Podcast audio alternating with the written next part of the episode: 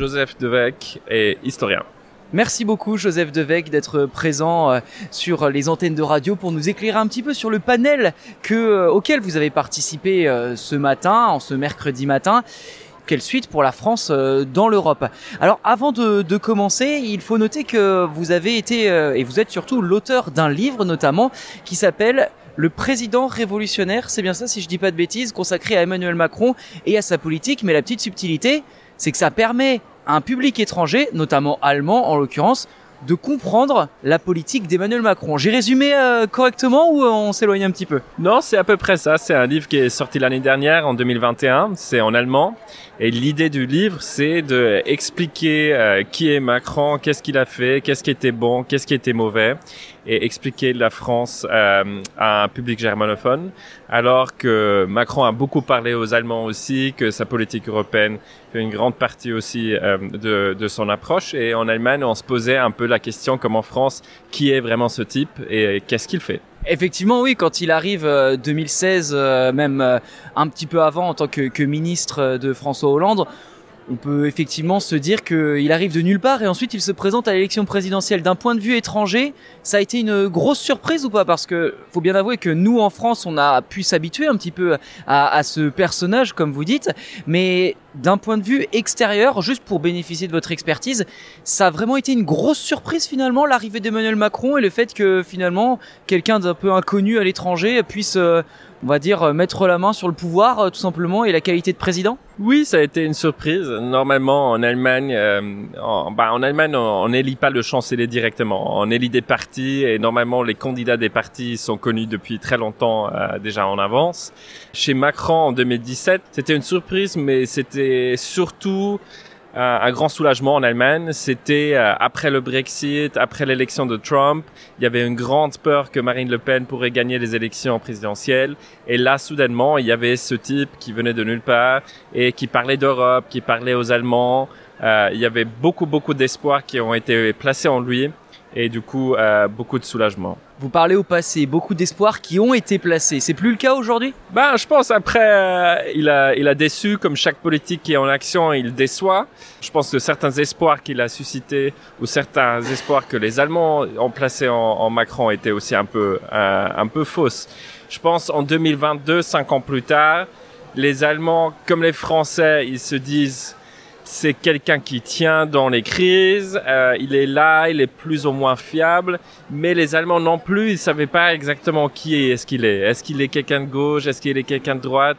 Il prétend être européen et c'est vrai qu'il a fait beaucoup de choses pour l'Europe, mais en même temps, dans sa politique étrangère, il est quand même assez gaulliste, assez franco-français, assez unilatéral souvent si on pense à sa politique envers la Russie où il n'a pas coordonné avec d'autres Européens. Euh, sur la politique intérieure, on voit des trucs euh, plutôt social-démocrates, par exemple dans, euh, pendant la pandémie où il a soutenu les Français beaucoup plus que les Allemands, mais on voit aussi voilà qu'il avait fait beaucoup de réformes, connotation libérale, les impôts, qu'il a réduit la protection des salariés, etc. Alors on se posait un peu les mêmes questions de qui il est après 5 ans en Allemagne qu'en France. Alors justement, pour revenir sur un peu le, le nom du panel, la place de la France dans l'Europe et quelle est la suite finalement? Alors le nom était en anglais, donc évidemment là je, je, traduis un petit peu. Quelle est la suite finalement pour euh, la France en Europe?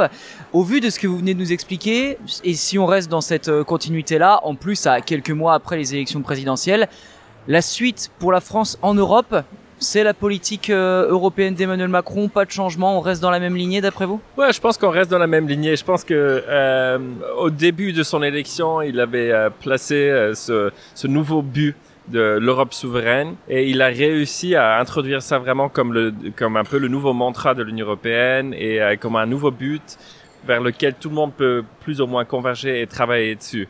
Alors d'une certaine manière, maintenant, après cinq ans, il ne doit pas réinventer la roue son concept d'Europe souveraine a été repris par les Allemands, par, la plupart des autres Européens, et il s'agit juste de continuer à, à, avancer euh, vers ce but. Clairement, il y a des avancées qui ont été faites. On pense au, au fond de la pandémie, Next Generation EU, l'impôt sur les GAFA, euh, l'impôt sur, euh, sur le charbon à la frontière, etc. Mais il y a encore énormément de choses à faire parce qu'on est encore loin d'avoir une Europe souveraine qui peut vraiment prendre des décisions euh, pour elle-même. On le voit par exemple maintenant dans la crise en Ukraine. Où euh, au final l'Allemagne et la France ils ont très peu moyens de vraiment influencer le cours des choses et c'est surtout les Américains qui sont venus à l'aide et qui sont les plus grands supporters de, de l'Ukraine. Effectivement, et vous mentionnez quelque chose de très intéressant, ce couple franco-allemand, c'est historique, c'est depuis très longtemps que les liens entre la France et l'Allemagne euh, existent et font avancer euh, entre guillemets l'Europe. Évidemment, il y a les autres pays qui, qui sont là aussi pour aider à la discussion. Est-ce que, si on reprend encore une fois le titre de ce panel de ce matin, l'avenir de la France en l'Europe, c'est de poursuivre quasi exclusivement, j'ai envie de dire, le couple, le couple franco-allemand, ou peut-être de s'ouvrir à d'autres relations avec des pays euh, un peu moins vocaux, j'ai envie de dire, qu'on entend moins finalement sur la scène européenne, mais qui font partie des 27 ben, Je pense le couple franco-allemand, je pense euh, il a toujours son utilité, mais euh, il a complètement changé la manière dont il travaille. historiquement, le couple franco-allemand, c'était Paris est bonne ou Berlin se mettaient d'accord sur un agenda de réforme et après ils vendaient ce compromis aux autres. Et c'est ça ce que Macron a essayé de faire quand il est venu au pouvoir en 2017. Il y avait cette euh, déclaration de Meseberg. Il a essayé d'avoir un deal franco-allemand sur une sur agenda de réforme de l'Union européenne, mais ça n'a pas du tout marché parce que aujourd'hui, si la France et l'Allemagne se mettent d'accord, ça suffit pas pour convaincre les autres. On peut pas juste faire le service après-vente, etc. Alors les Néerlandais, les autres pays, ils n'ont pas compris ce que la France et l'Allemagne ont fait dans leur petit coin à eux deux, et ils ont euh, ils ont euh, plus ou moins annulé ce, ce réforme de programme. Après cet échec de cette politique franco-allemande à l'ancienne, un peu à la Mitterrand et Kohl, euh, Macron a, est entré dans une deuxième phase un peu de sa politique européenne que j'appelle un peu la phase de bébé Macron, où il a crié dans un sens, il a dit moi je suis pas content, personne veut travailler avec moi, alors je vais les emmerder aussi les autres. Alors il avait mis son veto par exemple à l'élargissement l'Albanie et le Macédoine du Nord. Il avait euh, dit que voilà l'Allemagne avait un fétichisme de, de, de l'économie, etc. Alors il est allé à contre-truc pour avoir un peu plus de levier. Ça n'a pas marché non plus. Et je pense que la troisième stratégie qui a finalement marché, et ça a été appliqué un peu avant la pandémie, c'est de faire des coalitions, des grandes coalitions. Par exemple, euh, sur le fond de pandémie, c'était une coalition avec l'Italie, mais aussi avec des pays euh, entre guillemets fiscalement responsables, l'Irlande, le euh, Luxembourg, etc., où ils poussaient justement pas avec l'Allemagne, mais avec d'autres pays un agenda. Et à un moment, le couple franco-allemand, il se retrouvait à la fin d'un processus pour sceller le deal final. Mais le couple franco-allemand n'était pas au début, mais à la fin du processus. Et je pense que ça, c'est l'avenir pour le couple franco-allemand. D'accord, effectivement, c'est très intéressant d'avoir cette analyse-là. Mais sur le point peut-être euh, effectivement de l'avenir de l'Europe, ces dirigeants, de ceux qui impulsent et peut-être qui dessinent les grandes tendances, on, voit qu'Emmanuel Macron quand même est assez impliqué, en tout cas depuis son premier quinquennat, sur euh, ces grandes questions européennes. Récemment, il a encore euh, expliqué que en cas de vraiment grosse pénurie, la France pourrait fournir du gaz à l'Allemagne et en retour l'Allemagne de l'électricité à la France. C'est euh, le système d'entraide évidemment et on pense que ça peut se généraliser peut-être à, d'autres pays également. Dans ce sens-là, l'avenir de la France et aussi de l'Europe est-elle de continuer à voir Emmanuel Macron pousser entre guillemets à une Europe toujours plus forte et unie euh, face à un ennemi qui, euh, comme on peut le voir en ce moment avec la crise euh, ukrainienne, pourrait venir d'un peu partout. On n'est pas à l'abri que ça explose d'un moment à, l'autre. Oui, je pense que ça va être le grand challenge des, des, prochaines années. La, guerre en Ukraine, elle va pas être terminée demain. C'est très probable qu'elle dure jusqu'à l'année prochaine, voire plus longtemps. Si on regarde l'histoire des guerres, historiquement, soit c'est des, des guerres très courtes ou très longues, plusieurs années.